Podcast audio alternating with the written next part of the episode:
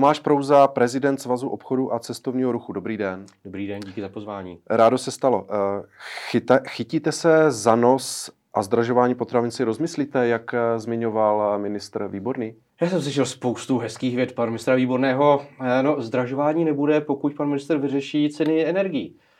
Vlastně důvod, proč naši dodavatelé říkají, že budou zdražovat, je primárně proto, že vláda od ledna zdraží energie. A potravinářství je energeticky hodně náročný biznis. Um, možná pro, pro ilustraci, my se bavili s jedním velkým producentem masa a masných výrobků, tak to říká, že v minulosti náklady na energie pro něho byly 2% celkových nákladů, dneska už to je 8%.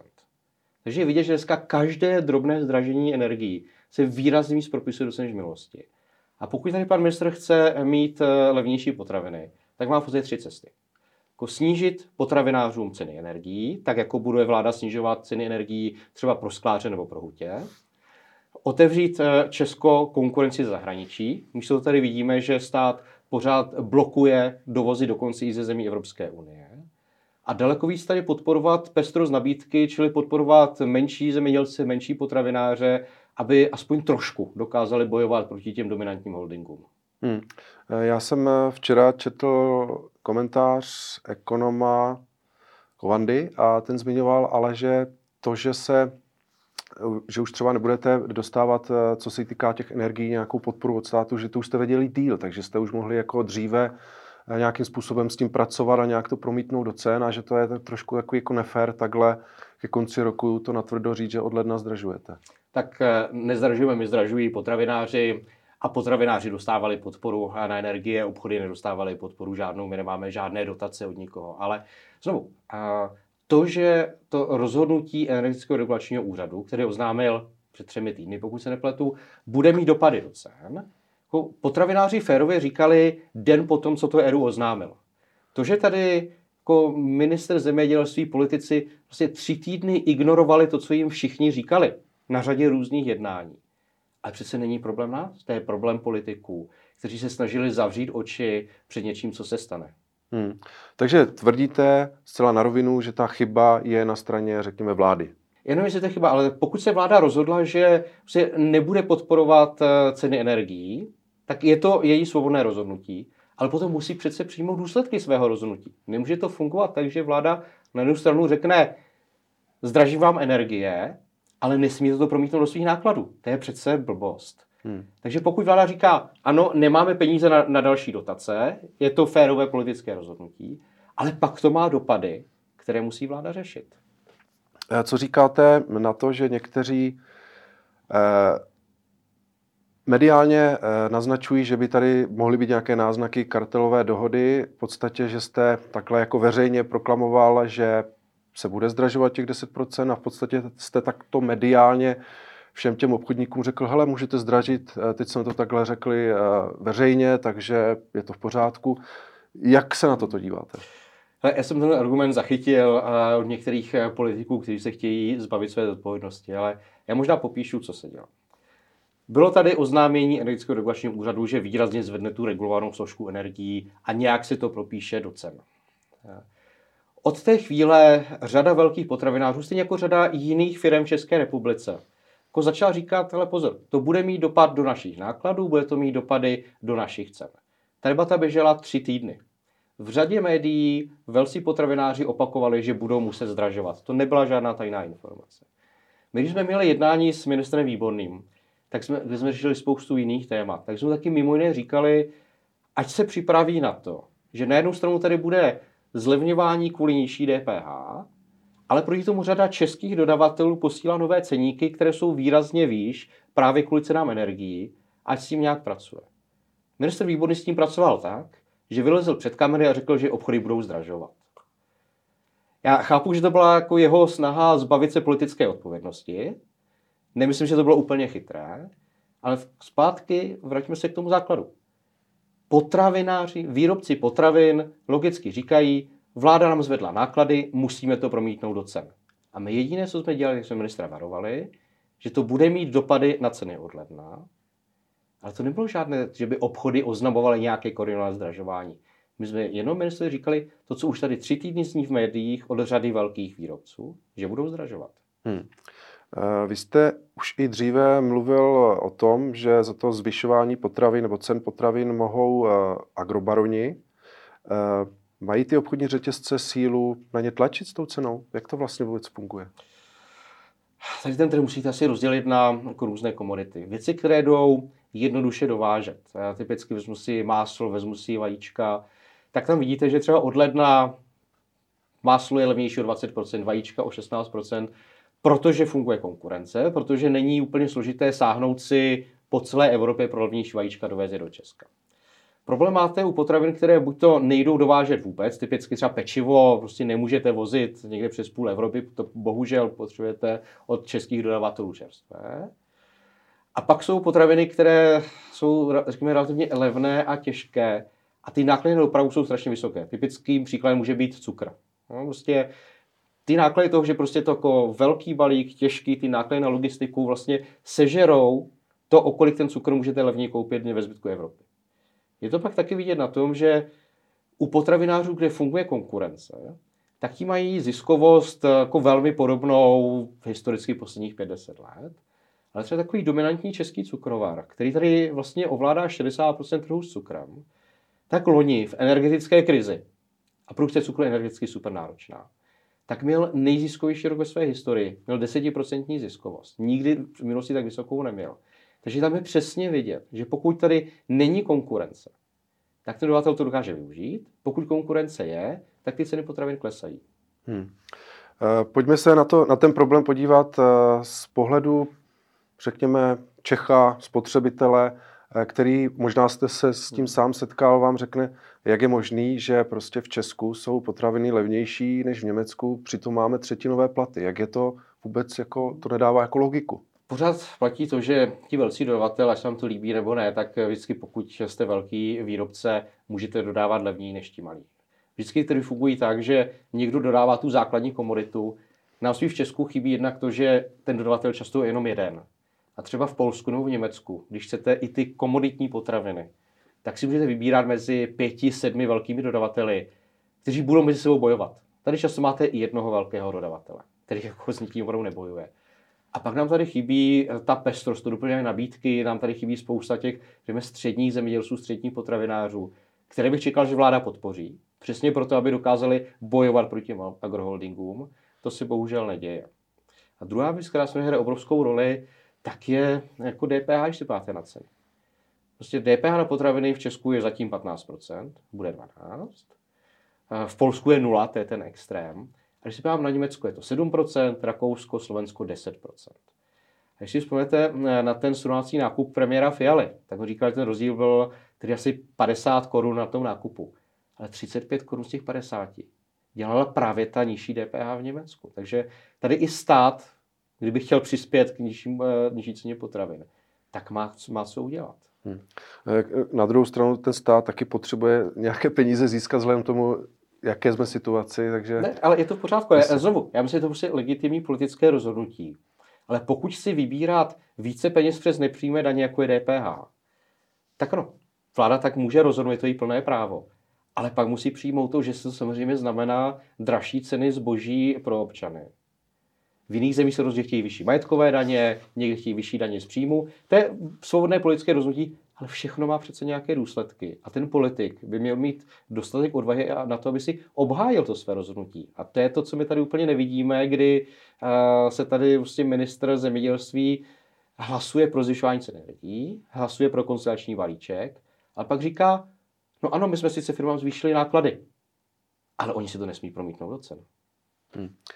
Jak se díváte, nebo respektive netrápí vás uh, taková zhoršená možná pověst za ten týden, kdy to bylo ve všech těch médiích. Ehm, jak se s tím jako vyrovnáváte? Nemáte nějaké, řekněme, hejty trošku větší, než jste mývali dřív? Ne, to už tady běží jako poslední rok, rok a půl. Vidíme tu agresivitu, tu nervozitu lidí. Přitom, když se podíváte na čísla, tak ono pro tu nervozitu vlastně už dneska není důvod. Já jsem ji chápal před rokem, super vysoká inflace. Dneska, když se podíváte na data uh, statistického úřadu, tak uh, Česko má šesté nejlevnější potraviny v Evropě po Polsku druhé nejlevnější v regionu. A řada potravin výrazně zlevňovala. Dneska inflace pokud pominu ceny energií, tak bez energií ta inflace je dneska 4,3%. To už je téměř vlastně návrat do normálu. Ale nikdo to lidem neříká. Když se Česká národní banka ptá lidí, jaká si myslí, že je inflace, tak lidi říkají, že si myslí, že inflace je 27%. Dopravdy je 4. A problém je problém v tom, že tady vláda místo toho, aby lidem říkala, že krize už je za námi, že jsme ji vlastně zvládli velmi dobře proti jiným zemím, tak tady dál vlastně rozjíždí tuhle tu vlnu nenávisti. A já vlastně nerozumím tomu, proč to ta vláda dělá. Hmm. Eh, vy reprezentujete i ty velké obchodníky, eh, všechny ty řetězce. Eh, zase, není trošku absurdní, protože těm řetězcům ty obraty, ty zisky, i zisky jako rostou. Teď si nepamatuju přesně, který ten řetězec teď měl zase vyšší zisky než loni. Jako zase znovu, není to jako absurdní? Když si páte na těch osm velkých řetězců dohromady, tak eh, v součtu měli nižší ziskovost eh, než v předchozích pěti letech. To, že jeden z nich vystřelil nahoru, tak ale z velké části dáno tím, že výrazně snižoval provozní náklady, hodně investoval, vyměnil chladicí zařízení na pronájem ve skladech, vyměnil osvětlení. Ten nárůst zisku tam byly primárně o velkých úsporách nákladů. Jiné řetězce už dělali třeba jako dva, tři roky zpátky, tenhle to vlastně dotáhl loni a projevil se na tom, že najednou měl masivně nižší eh, účty za energii. Mm-hmm. Pokud by to udělali všichni, tak se posuneme. Mimochodem to je ale jako problém, proč eh, nakonec i e, ti čeští potravináři musí tak zdražovat, protože tady roky všichni hejtovali Green Deal. Vzpomeňte si, i řada průmyslníků říkala, Green Deal je špatně, má se zrušit. V západní Evropě místo toho hejtování si investovali do modernizace, do nižší energetické náročnosti. Takže se zvedaly ceny energií v západní Evropě. Nebyl to tak velký náraz, jako na české firmy, které na to roky kašlaly. A když tady byl levný plyn z Ruska, tak to biznisu nedávalo smysl investovat do modernizace. Ale pak je to dohnalo. A to je možná ten základ eh, i toho, co se tady dělo ten poslední rok a půl, že jsme tady se vykašlali na modernizaci. A dneska to horko těžko doháníme. Hmm. Když se teď bavíte eh, s obchodníky nebo vlastně těmi potravináři, eh, Cítíte z, z jejich strany nějakou frustraci právě pro to, co se teď děje? Mm, jo, ta vlna trošku je taková silná, silně negativní vůči nim. Jak, jak oni to jako vnímají? Já si to vnímají velmi negativně. Um, po, si po dlouhé době se panu ministru zemědělství podařilo jako spojit zemědělci, potravináři obchod. Protože to, co tady vlastně pan minister Výborný rozjel, je opravdu honda čarodějnice. Teď útočí na nás, už jsem registroval, že útočí i na některé velké české potravináře eh, za to, že promítají do cen vyšší náklady. A pro mě to opravdu jenom vidět, že to je jako vlastně snaha zbavit se z odpovědnosti za nějaké vlastní rozhodnutí. A přijde mi to ale hodně líto, protože znovu, se vrátím, co jsem říkal před chvílí. Dneska ta situace už je vlastně zpátky v normálu. Dneska už pro ty útoky není žádný důvod. A kdyby tady opravdu vláda chtěla podpořit levnější potraviny, tak ano, může pomoct potravinářům s energií. Může Česko otevřít větší konkurenci. Může podpořit tu pestrost nabídky tím, že pomůže těm menším bojovat proti těm velkým konkurentům. Ale nic z toho bohužel nedělá. Hmm. Když jste zmiňoval tu podporu těm menším eh, zemědělcům, bavíme se v podstatě o dotacích. Nemusíme se bavit o dotacích, prostě pro ty menší často eh, jako úplně vlastně stačí jako zbavit té brutální byrokratické zátěže jako i ti menší dneska říkají, že pro ně větším problémem je prostě obrovské množství jako regulace, kontrol. Já jsem zažil spoustu zemědělců, kteří třeba zkusili jako vyrábět víc, zpracovávat eh, maso, které ze zvířat, které chovají, zpracovávat třeba ovoce zeleninu, vyrábět to nějaký produkt. Před logicky v biznisu vždycky chcete vlastně jako mít ten finální výrobek. No, nechcete vlastně vyprodukovat komoditu, pak ji někam prodat.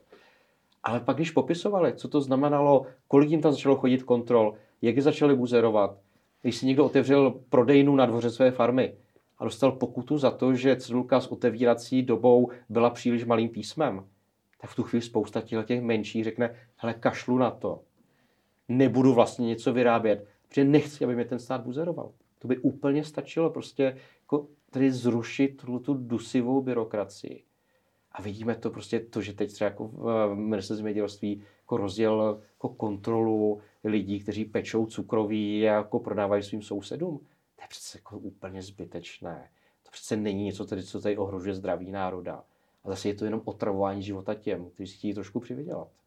Je tedy opravdu už jasné, že od toho ledna se bude zdražovat, nebo tam ještě vidíte nějakou možnost, eh, že k tomu třeba nedojde, nebo to bude nižší uh, ty ceny? Eh, jak, jak, jak to teda vidíte? Jak to bude? Já si myslím, že každý si možná ještě promyslí to, jaké budou ty synergie.